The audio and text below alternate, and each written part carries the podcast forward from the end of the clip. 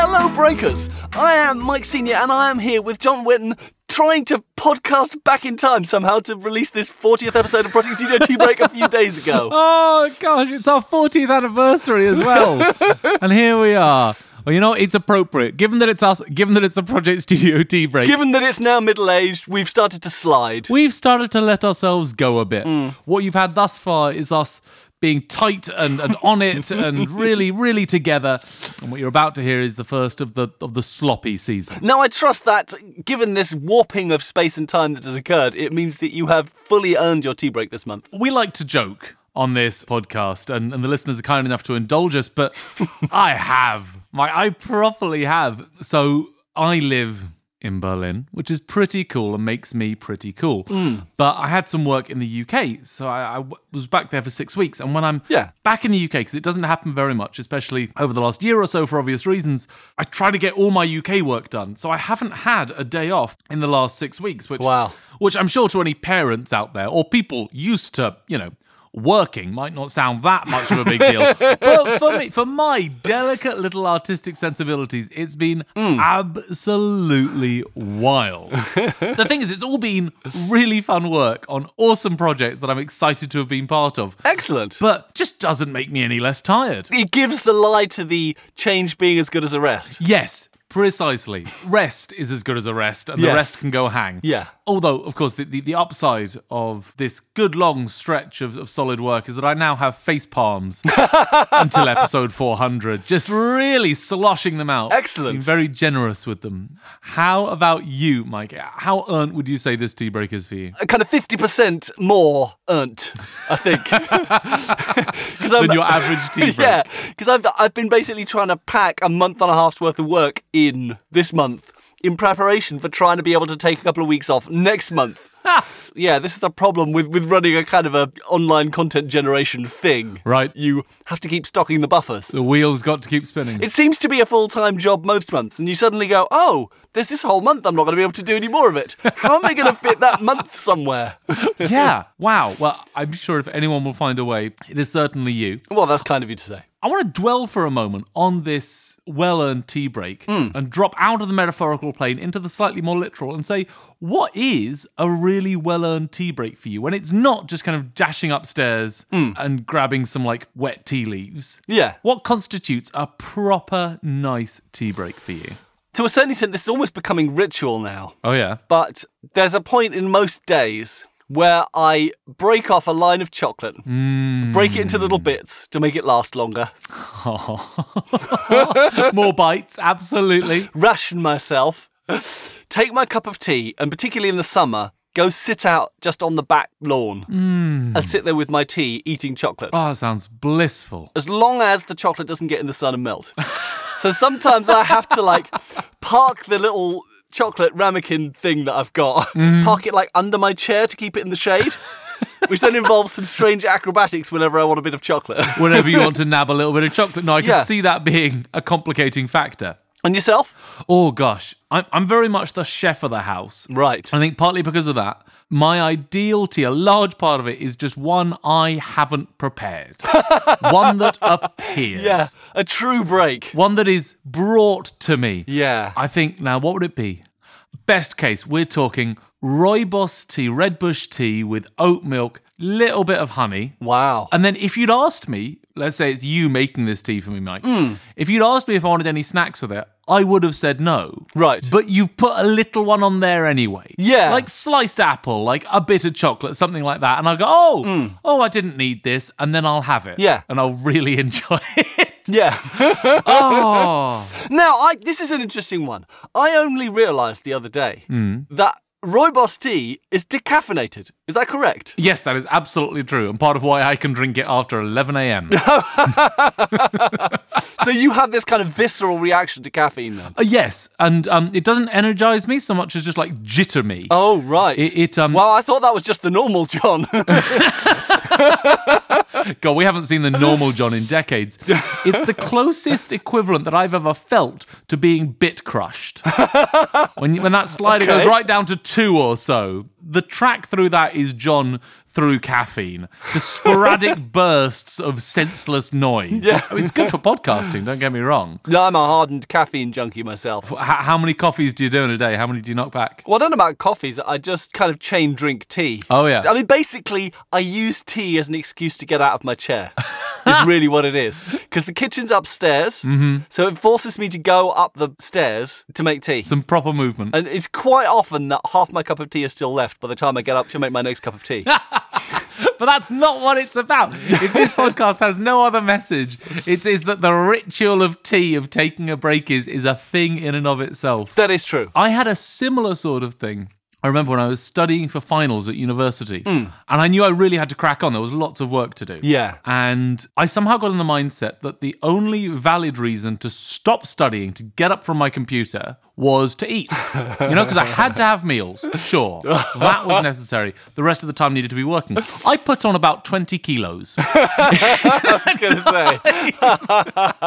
in a manner that surprised nobody except me. Well, that, I mean, I must have said this before, but that, that thing about Douglas Adams, No, what's this? whenever he had a big deadline coming up, he thought that he did his best thinking in the bath. So he used to go, take progressively longer and longer baths the closer he got to deadline. and the thing he said about it was, no one could ever question my cleanliness in a crisis, which I was loved. Oh, goodness me. No, we have some follow up from a previous episode. Oh, exciting. Now, of course, who amongst our listeners, and you least of all, can forget Hmm. our in depth, thorough coverage of Rebecca Angel's press release? I look back on that season of our show, that kind of epoch of the Project Studio Tea Break, with Hmm. Yeah. great fondness. And the, the only bittersweet note is that Rebecca herself, well, we, we weren't able to find time No, sadly. in the episodes to bring Rebecca on. Um, it was her touring schedule. that, and, and, and ours. Yes. Um, Project Studio Tea Break Road Show. Uh, but you'll also remember, perhaps, that this press release came courtesy of Lydia Sherwood at Presto Public Relations. and if you will recall, after you read me that press release, I said, Can we just do nothing except read this kind of press release from now on?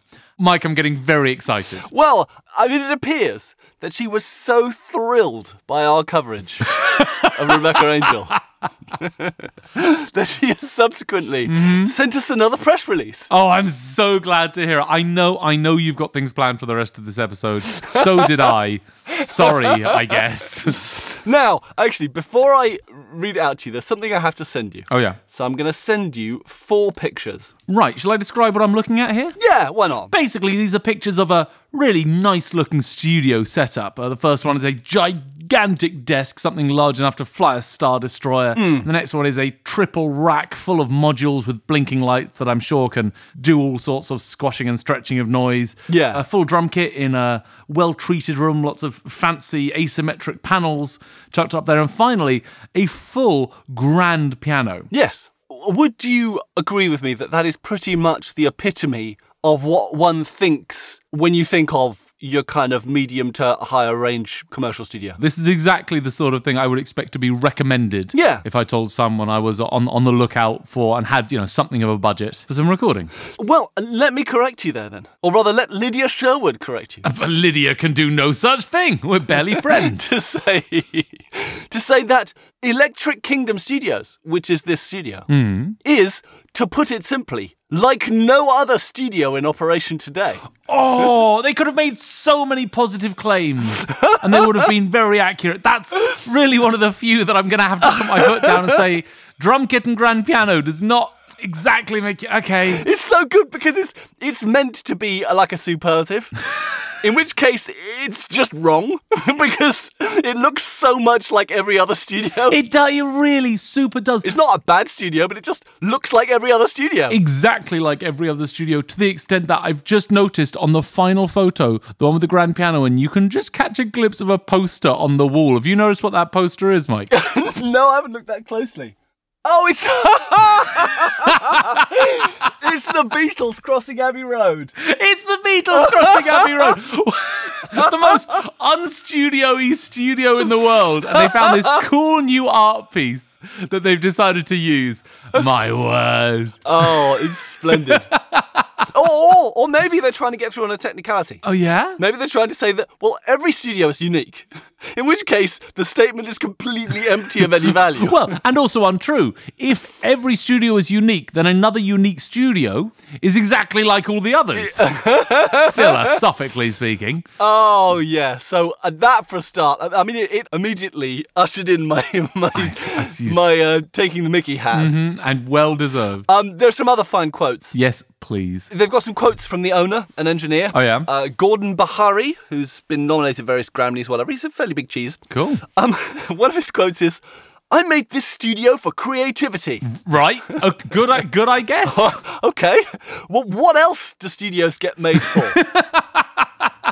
This studio was entirely made with the vision of grinding out soulless money-making hits. exactly. Oh, but there's more. Oh yeah. The the Neve console, which is quite a nice Neve console, it's all about tone and beauty. oh god. So I mean, that's to differentiate it from all those studios that are after lack of tone and ugliness. yeah, yeah. Those tone and beauty enthusiasts. That niche market that you can finally break into. Oh my word. Another great one. This is the second to last paragraph of the press release. It's him being quoted. Analog recording sounds warm. I think it reminds us of the great classic recordings, as it adds more harmonics and emotion to the music. And then, literally in the following paragraph, he says, It's the purest re- reproduction of audio available, but with the soul intact. It's like you can't have one and the other. You can't add harmonics to your perfectly faithful reproduction. Then it's not a. I mean, I'm sure he know. This is the thing. I'm sure he knows this. I, I can't imagine that a Grammy-winning producer who puts together this studio doesn't know this. Do- I- Oh, it's just lovely. Wow. Lydia comes out with some great bits in the in the non-quote stuff as well. Oh, good. For example, there's even the new Moog One, the most powerful analog synthesizer ever made by Moog. Which, if you look at the Moog One, it's like a, a three-voice synthesizer, a little bit Yeah. in the same form factor as the Mini Moog. yeah. And it's like, well, isn't the Moog Modular more powerful than that? In kind of every. Maybe the Moog one is louder. I was going to say maybe it just has a more powerful amplifier in it, just in sheer wattage. Yeah, that's the one. She's tested the volume of both of them and, and decided that this one is more powerful. But this is my favourite bit of it from Lydia. Walking into Electric Kingdom, artists and producers will immediately be overwhelmed by the sheer volume and quality of gear assembled for their use. That sounds horrible. That's not what I want. And also, look at the rack and ask yourself if any kind of producer who uses this kind of studio won't have seen a rack like that before. And now on the guy's side, this is the worst bit of it though. I then followed it, of course. Of course. Pulled on the thread and followed it to the guy's website. And there, when you go to his gear page, at the top of the page, it says in big letters, the largest selection of top gear available today in the industry, which is just a huge fib. it's just not true. it's like, go to Blackbird or Abbey Road. Okay, so what? There's like there's about 18, maybe 20 racks in here. Yes. So the claim seems to be that there is no studio with more than 20 rack units. Or maybe just all their other racks just aren't top gear. Oh, maybe that's it. Or okay, so maybe. they Maybe the thing I'm misreading here is that they have the largest collection of Top Gear DVDs. He's a huge Jeremy Clarkson fan. See that that I could more easily believe. Oh my! It breaks my heart because, as you've said, this looks like a really nice studio. Yes. and it sounds like it's being completely missold. It's just been oversold. You know, if you've got actually what is a really nice looking studio, Right. And it's only like a half an hour above Manhattan. yeah. And then you oversell it like this. Yeah. It makes you feel like you're trying to pull the wool, like you're trying to make it look like more than it is. It somehow Mm-hmm. cheapens it. Yes, exactly. Also, I want to spend just one more moment. Yes. On their promise that both artists and producers will feel immediately overwhelmed. I know everyone's got their own style and their own places. I mean, as we said, like Douglas Adams got creative in the bath. Yeah. But you, wh- who wants that? who asked for that? who went into the studio and was like, I just, I just feel kind of in control and ready to perform. Could you please wrong foot me a bit? No, not with your vision. Yeah. Yeah, not with ideas. Just the amount of electronics that I'm going to have to deal with. Could you up that number until it intimidates me and then then I'll give you my best. Or can you imagine just a bunch of producers meeting there at the AES or something and going, you know what I'm really looking for? I'm looking for a studio where I can just be overwhelmed. yes.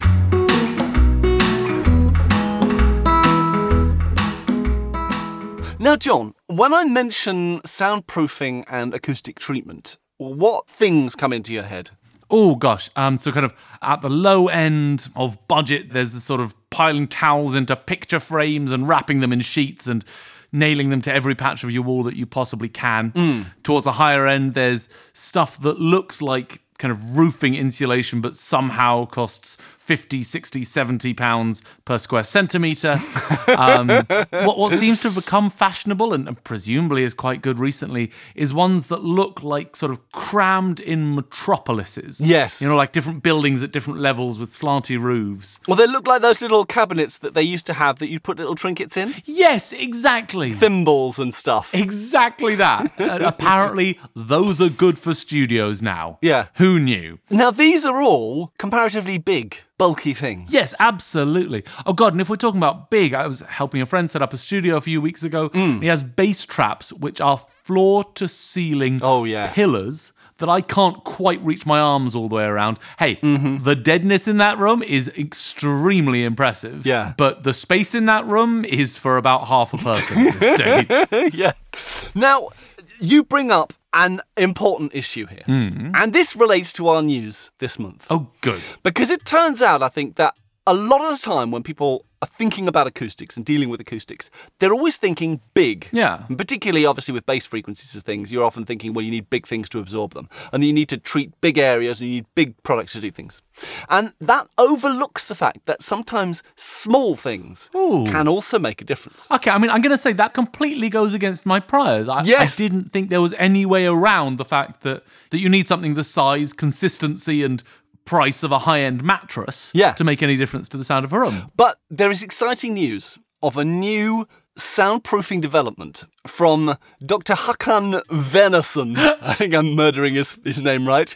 like this sounds exactly like a sponsor. This sounds like an end of show sponsor. I'm just waiting for the pun to drop. For the punchline. Yeah, really. At Malmo University's Department of Materials Science and Applied Mathematics.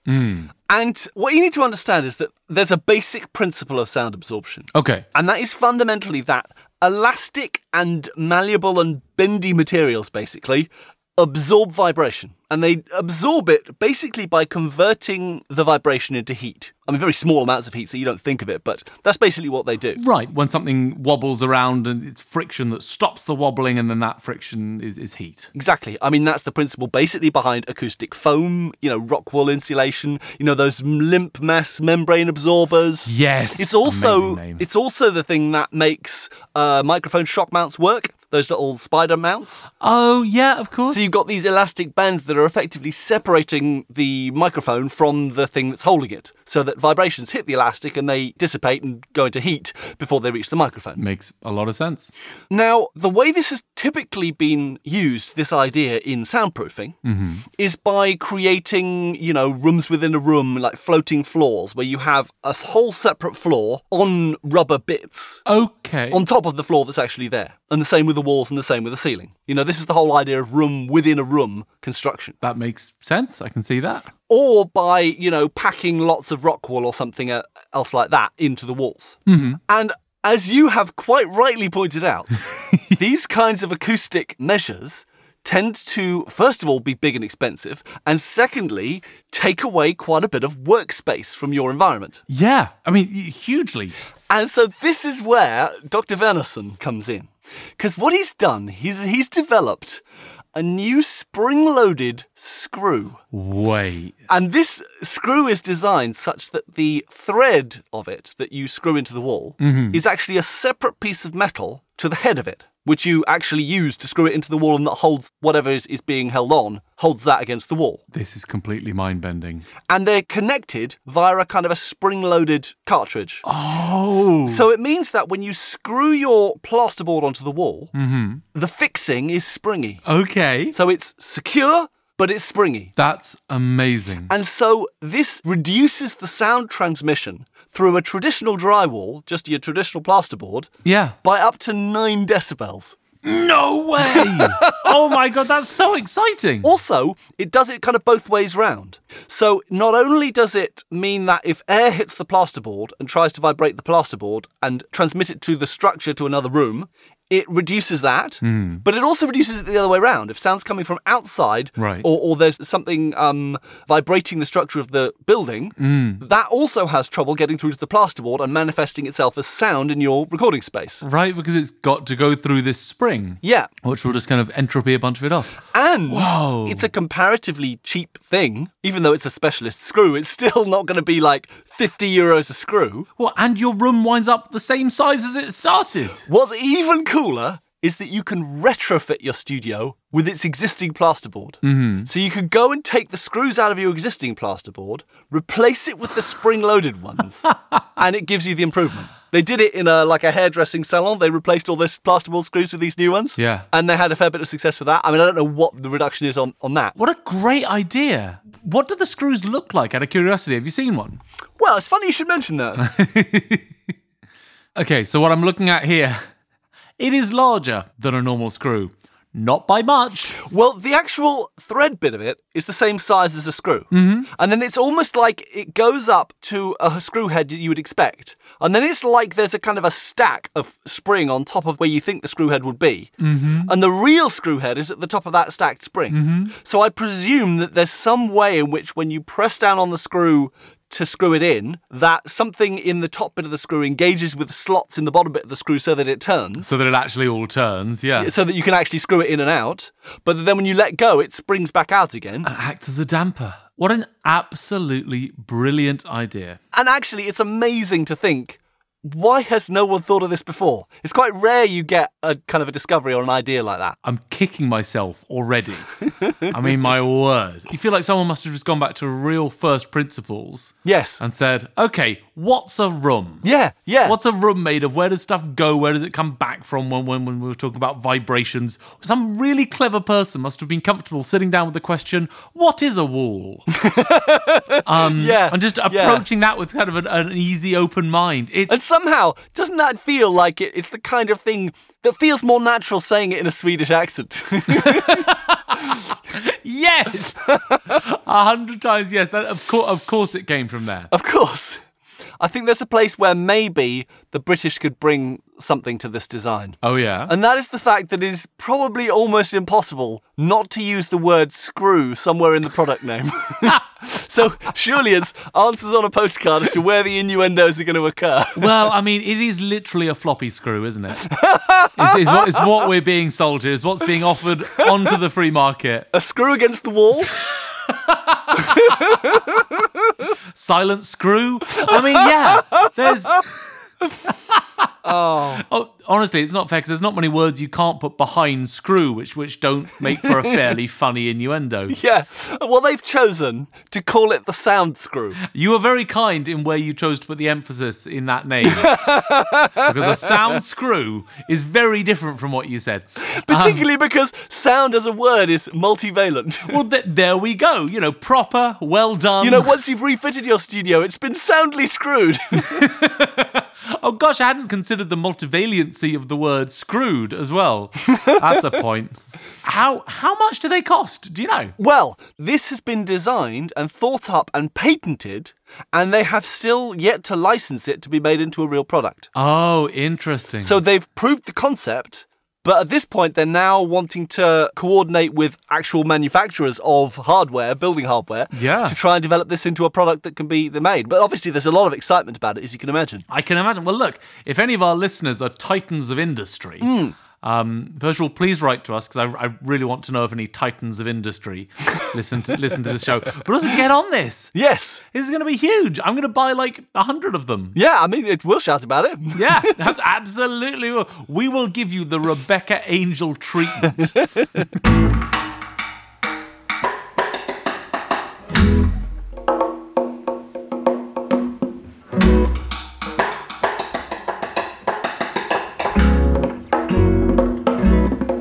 Now, there may be those of you wondering did they stop releasing episodes because they had no face palms left? Have we finally done everything wrong that can be done wrong? I, I was going to say through this process of careful self-examination attained perfection, but yours is slightly more realistic. And to be honest, listeners, sometimes it does feel like surely we must have done everything wrong by now. And then what happened to me last month happened to me. oh gosh, where is oh, that's always good. That So- so, yeah, that always harbinges well. I started working with a with a new company this month, who will be putting something out early in the new year, which is very exciting, and more details here when it comes. And we had the privilege of being invited to rehearse at a, a quite established venue in London. I'm omitting names for reasons that will become clear as, as this story progresses anyway, the um the show's schedule starts with a dance call, and a dance call is just a warm up, physical shows to make sure everyone is in shape and ready to go, and and all warm and won't hurt themselves when toss themselves around the stage. yeah, I'm mostly on music.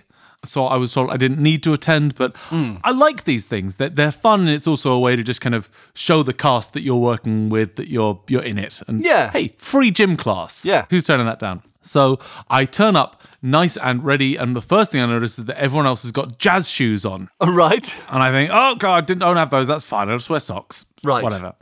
So dance calls, in my experience, are normally done to some sort of inoffensive dance music, some EDM that's not going to get in the way, but is just going to be just distracting enough. Yeah. So that you don't think about how much your lungs hurt. Okay. But there's no music at all in this one. There's just those eerie strings in the background. I know. I know. I There's a- Oh God, a- even thinking. a- there's a playground chant going on from unseen children echoingly. Oh god, it's awful. and it's all stretches, which is a bit intimidating. I've never felt more of a out of place kind of lumpy ogre. O- Oh, okay. Because everyone else is like crazy flexible. And I start looking around in ridiculously good shape. And this is an actor muso show, yeah, with bits of dance in it, bits of physical theatre. There's no excuse for every single person I look at to be quite such a chiseled mess um, of, of lats, whatever those are, and quads, whatever those are. and they're all, they're all just in kind of sloppy sweatpants and hoodies and stuff. And then we move into kind of cardio stuff. And within less than a minute, I am sweating hard. Now, I, I brought a little towel with me because I know that this is, is a possibility. But it gets to the point where I am literally dripping on the lovely dance floor of this studio. Oh wow. No one else seems to have noticed the workout has started from kind of their bored facial expressions. and I'm getting to the point where I'm, I'm worried I'm just going to like fall over when, thank God, the assistant director comes up and just takes me out of the room. Oh, okay. It turns out this venue, as well as us, was hosting a rather good ballet company. so,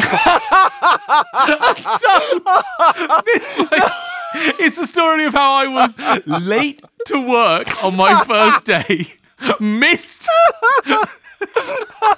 Missed the first dance call and then some, and managed to off our cohabitors of the building. So basically, you even managed to let me gate crash a ballet rehearsal. In the process of which you turn up late, sweating profusely. absolutely drenched through to begin my work. wow. And the bit that's still a mystery to me, still a mystery to me. The ballet company did not see the funny side of this at all from their way. So Oh, that's. I I, didn't mean, get- isn't that an indictment on ballet? I mean, honestly. I want to think so. I definitely feel like the one indicted, though. Yeah. I, I agree. It's probably their fault. If I if I had been social struggle with them. If I'd been in a position where I could have just chatted to them, I would have asked what they thought was going on and how they let that go on for like a half an hour, 40 minutes. Oh wow. Like, I don't know how recently you've shared the room with ballet dancers. It is obvious Yes. from the first split second Yeah. what they are and what I'm not. And they let it go on. I don't know if that was sadism on their part or if they just thought that the producer's nephew had been added to the show against the will of everyone Mm. else. wow. It was humbling. Or maybe they thought it was some kind of outreach thing. Yes, maybe. An impromptu outreach. Oh, gosh. So, anyhow, the rest of that project mate, went much, much better than the beginning. and I did think later that day, at least this is going to make for a solid face palm. Now, with hindsight, at what point, if at any point, was there that moment where your alarm bells were going off? There was that thing of something's wrong here Hmm. before you got taken out. this is the oddest thing because looking back at it, there's things it should have done. The director who I knew. Yeah. But obviously wasn't anywhere to be seen. But, you know, I assumed, oh, they'll be in after we've warmed up. That's fine. I mean, the thing is, I had a sneaking suspicion. Ah. The moment you said, yeah, they all seemed scarily flexible, I thought, hang on. Yeah, yeah, yeah. I should have done. Honestly, I think I must have surely been able to twig something if it weren't for the fact that everything hurt. You were being distracted. I was trying to touch bits of my body to bits of my body that hadn't seen each other in 25 years. You were focusing too hard. You had tunnel vision on just trying to keep up. Oh no, keeping up was the original goal, and then just like failing inconspicuously very quickly became the aim. How can I suck at this quietly? Was sort of the mantra running through my Oh, head. wow. Oh my word, Mike! It was it was something. So, the person who pulled you out, Mm-hmm. was that your assistant director? No, I wish RAD is lovely and would have brought humour to the situation. There was everyone getting ready, and then there were a few people sitting at a table at the other end, kind of on laptops, I guess, planning the day of rehearsal. And I don't know the position this person has within the institution because we never got social, we never really chatted. No, no, no, it didn't kind of pass the time of day at all. It was a stern man with curly hair and judgmental eyes who came and pulled me out. I mean, the thing that I find that fabulous about it is just that there was this gap between you being there, obviously out of place. Right, right. Right from the shoes. And they let it go on. You, I mean, you would just love to have been party to those conversations. Does anyone know that guy? I don't know. Maybe he's related to the director. I really want to believe that there was some laugh had at, m- at my expense at the end of it, but given just the seriousness in the room, I I can only assume that the entirety of it was that after after the warm up finished, the director got up and said, "So that that doesn't happen again, please lock the door after you come in." Now, scene one, It's like total sense of humour bypass. absolutely. I mean, I would have hoped at least the director would have said, "Okay, um, Act Four, Scene Three, Swan Lake. Um, yes, if you can just start us off." uh, Actually, oh, you make an excellent point. While I'm here wishing they'd had a sense of humor, them having a sense of humor could have made it a hell of a lot worse. uh, yes, uh, you can team up with Darcy over here. there you go. Okay, this is going to be the jump and lift seven, eight. when I finally realized what had actually happened, just that whole body shiver of, oh God, oh, oh God. And you start reviewing the last half hour of your life and go, oh, so and that's why. Oh there aren't enough stones to crawl under. no, there isn't a boulder big enough.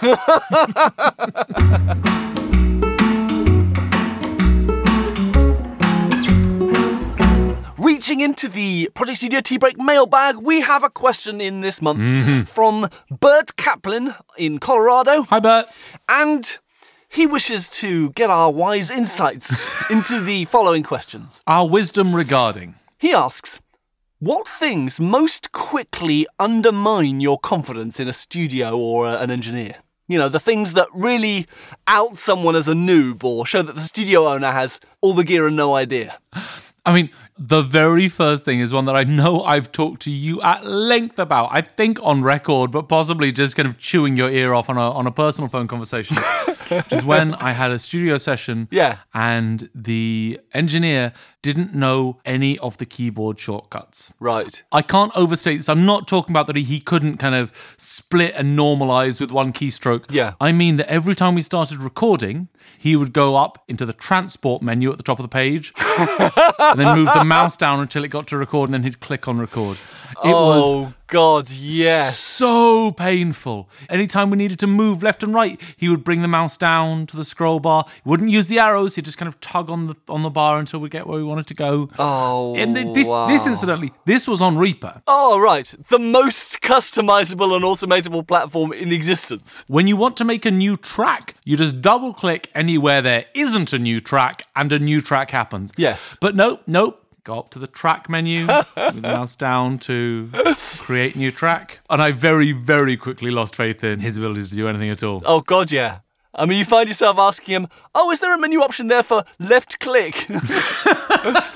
If there were, he would have found it. For me, I think one of the biggest ones, if walking into a studio, and I've done a lot of studio visits, is when you go in and there's something obviously and manifestly wrong with the speakers. Oh no. You know, I'd like to say that this has only ever happened once or maybe twice, but literally, I don't have enough fingers. To, Oh no, really? What sort of issues are we talking about? Uh, for example, I mean, this is now quite difficult to do, but about three or four times I've walked into studios and their speakers have obviously been out of phase. And you know how you get that feeling when you're listening to the speakers that your Yes. brain's being sucked out your ear if you listen to them out of phase? Brain's been turned inside out. Yes. You're saying that they've just kind of worked with that for a while. And they've wondered why they can't mix their way out of a web paper bag. Oh my word.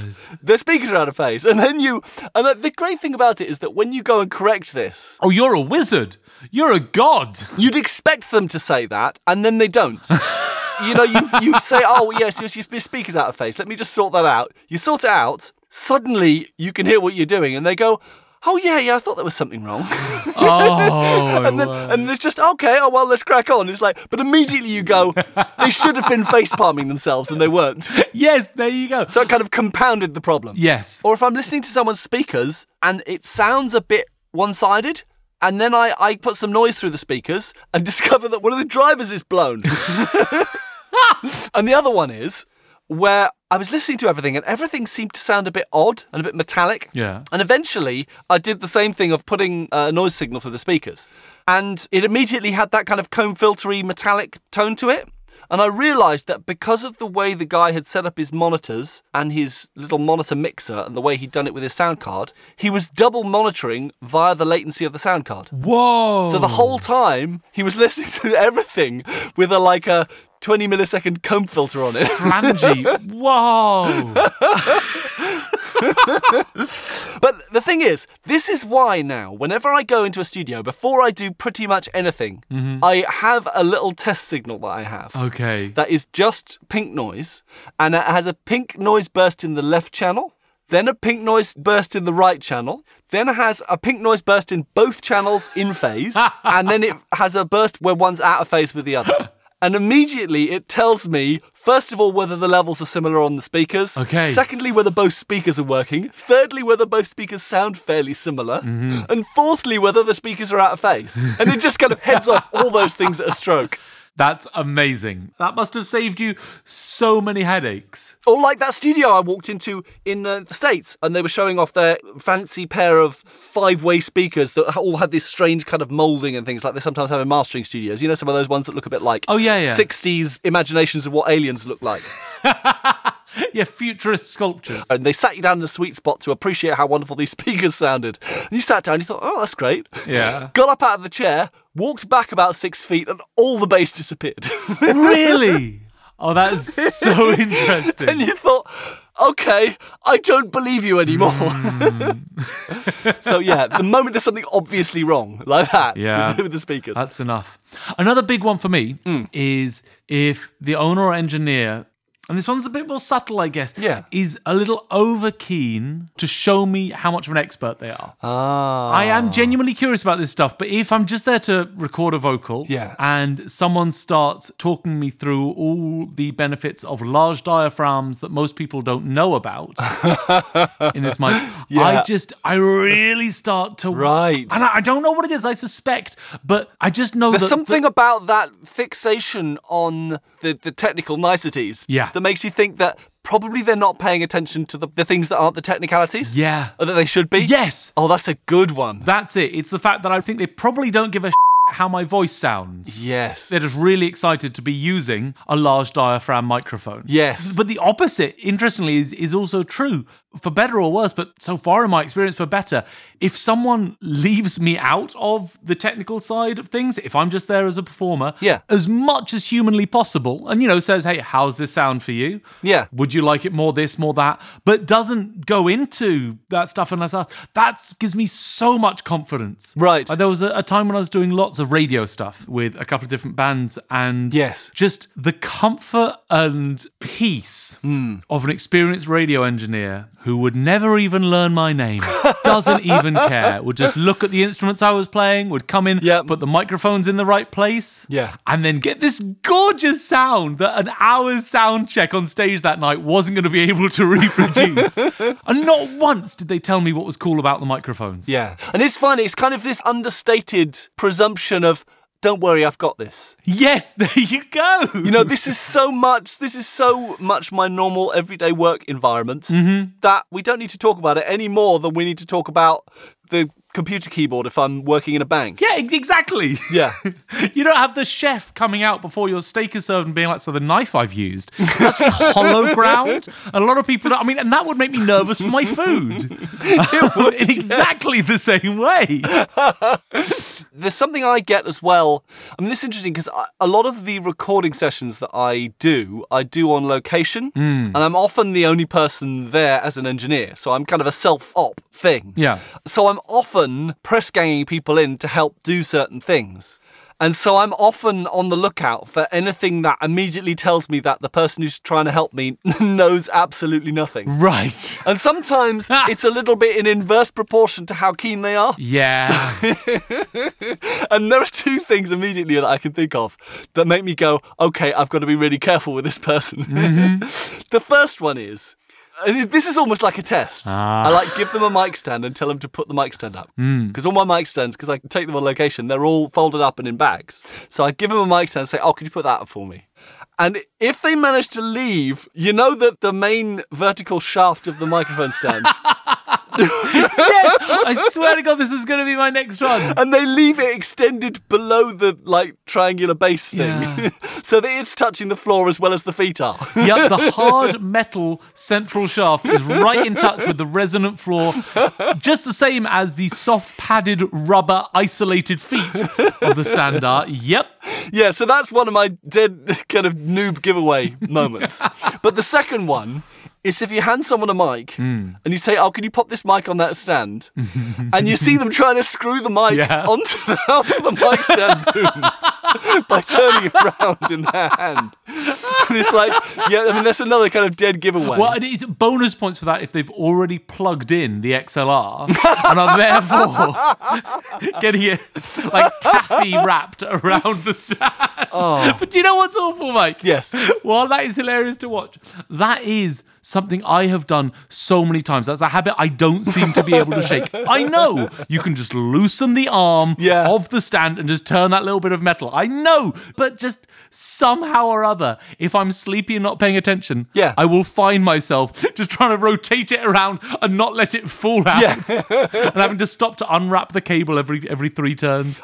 I'm so used to doing it by twiddling the mic stand arm Yeah. that when I got the little clamp stand that I attached to my desk to hold my podcasting microphone, Yeah. the top bit of that, you can't twiddle it. Oh really? And I, I had this kind of visceral objection to actually having to screw the mic onto the little widget on the end of the stand. This is wrong. This Yeah. is fundamentally wrong. Something broke inside me then.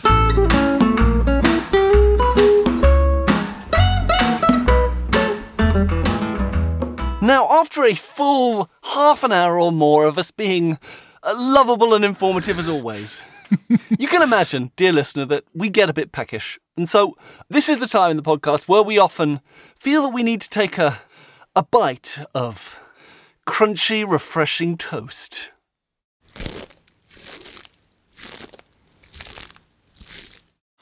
Ooh, that sounds hearty. It's properly crisp.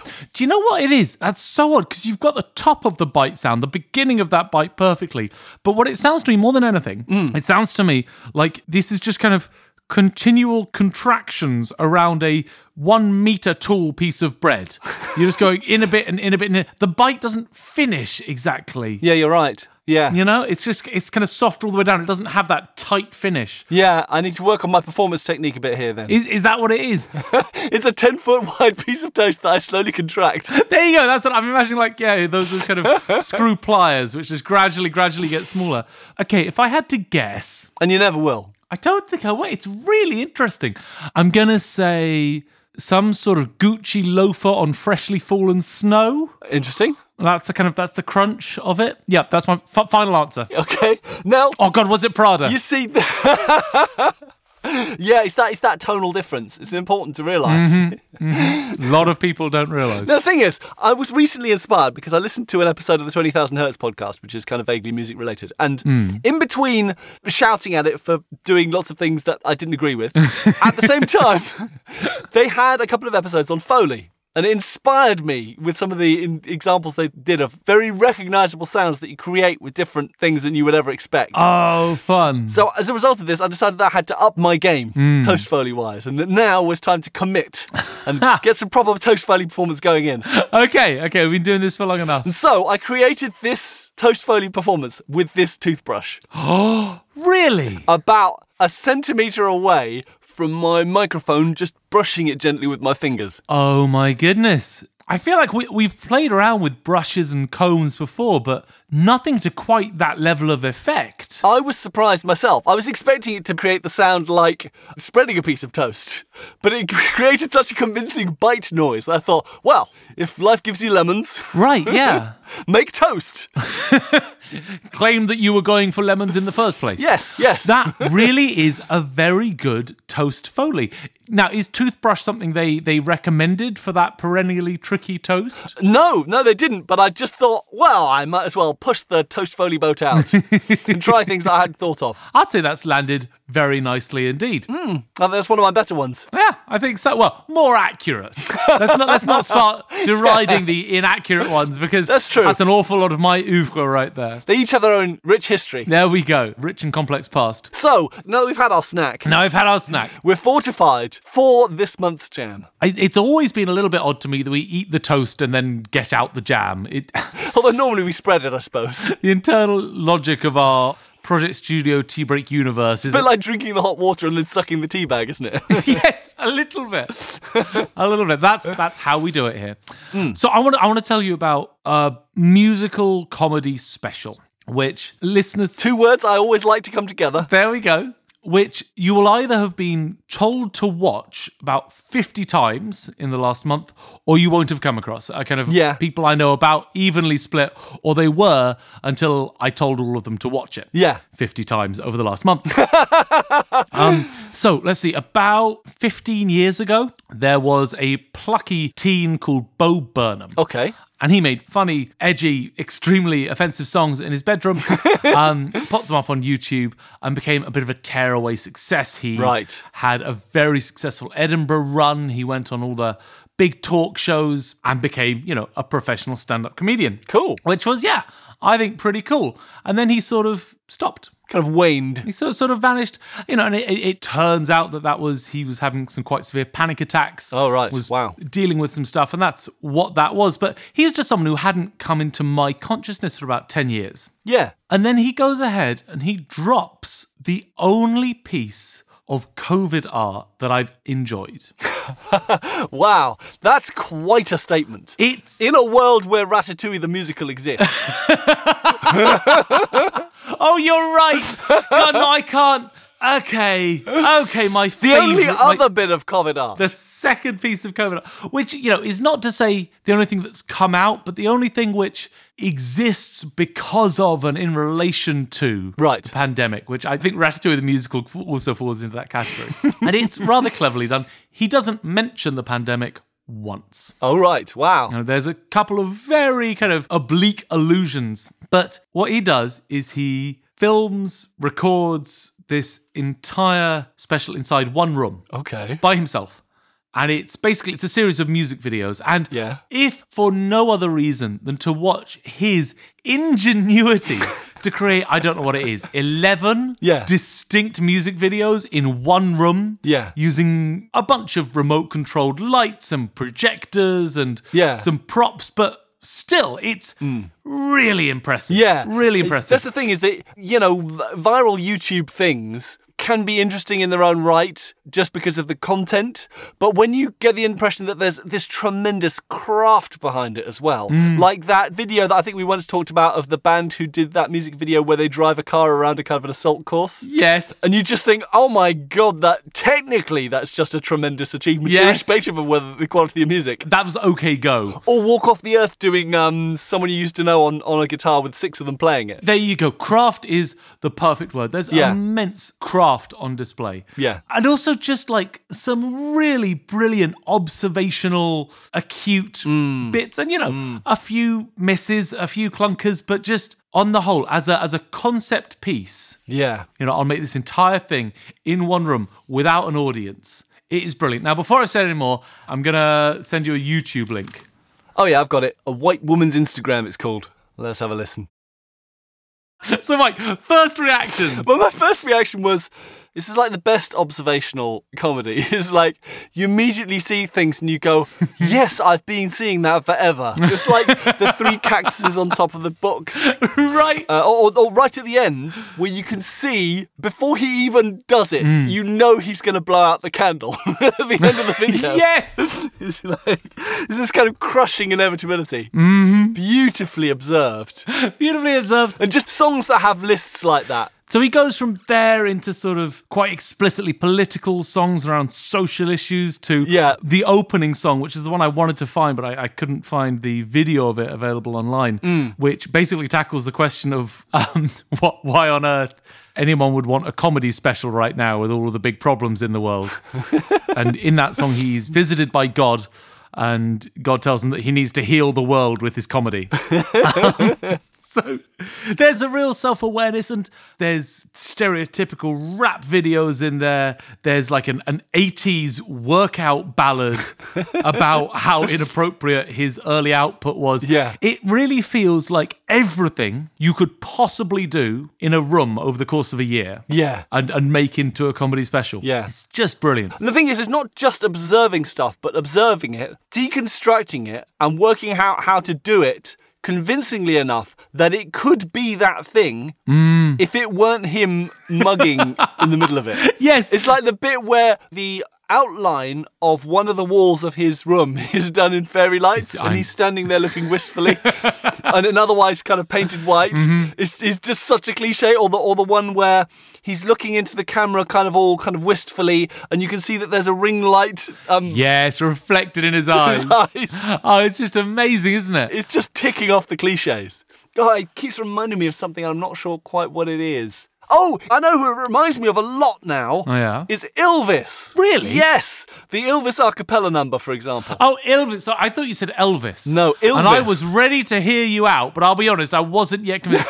yes, him and Elvis have very similar vibes. But the Ilvis a cappella thing, the, the dubstep one, the air horn classics adverts. yes, and, and what they've got in common is something which I think we've talked about before the fact that if you want to make fun of sort of super produced a cappella music, Yes. step one has to be to write a really good super produced a cappella number. Yes. It's only funny on that level if it's really good.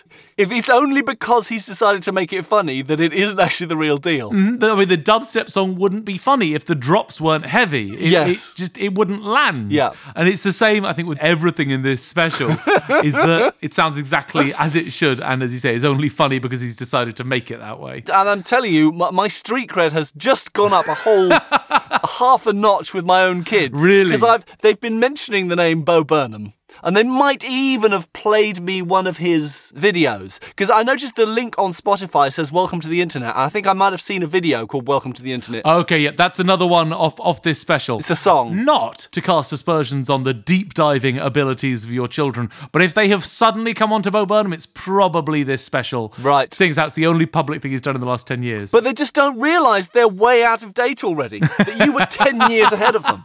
15, actually, Mike, but it's, it's no big deal. Well, before they were born, in fact. Yeah. It's so good. This is the gift that keeps on giving. Not only have you upped my street cred, but you've given me the perfect opportunity to completely pull the rug from under them. Oh, you, you you mustn't tell them that you know it. You just have to learn a couple of the tracks and then just walk around the house humming them. oh, you know he's been around for 15 years, before you were born. This is what all my friends listen to. Yeah. We're really into Bo Burnham. but the classic Bo Burnham before he sold out. It, it, it's dad music. Are you guys into dad music? Incidentally, he has a fantastic hymn on aging called 30. He turned 30 over the course of making Right. this song, which has the unforgettable line When he was 27, my grandpa fought in Vietnam. When I was 27, I built a birdhouse with my mum. Oh, God, I'm turning 30.